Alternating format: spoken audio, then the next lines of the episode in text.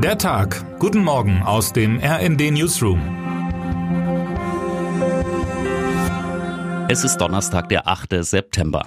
Wenn der Rat der Europäischen Zentralbank heute Morgen zusammentritt, dann könnte er etwas Historisches beschließen.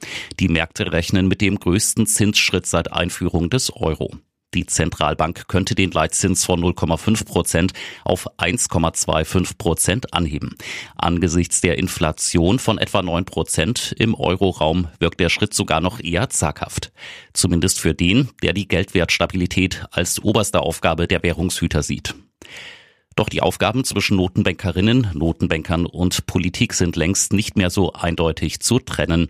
Während die EZB in der Finanzkrise die Märkte mit Geld überflutet hat, um Staatshaushalte vor dem großen Crash zu bewahren und damit die Inflation angefeuert hat, versuchten zuletzt vor allem die nationalen Regierungen im Euroraum die Inflation mit immer neuen Hilfsprogrammen zu bekämpfen.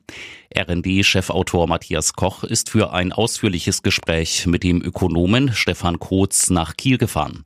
Kotz ist am dortigen Institut für Weltwirtschaft Direktor des Forschungszentrums Konjunktur und Wachstum und hatte schon im vergangenen Jahr eine Inflationskrise vorhergesagt, auch ganz ohne Ukraine-Krieg. Nun geht er mit der Regierungspolitik hart ins Gericht. Nehmen wir mal an, der Staat legt noch ein viertes Entlastungspaket auf und sagt, Liebe Leute, regt euch nicht auf. Wir übernehmen jetzt die Mehrkosten der gestiegenen Gaspreise komplett und finanzieren das schlicht und einfach durch eine Ausweitung der Staatsschulden. Dann pumpt man unterm Strich noch mehr Geld ins System und treibt die Inflation noch weiter an. Mit Entlastungspaketen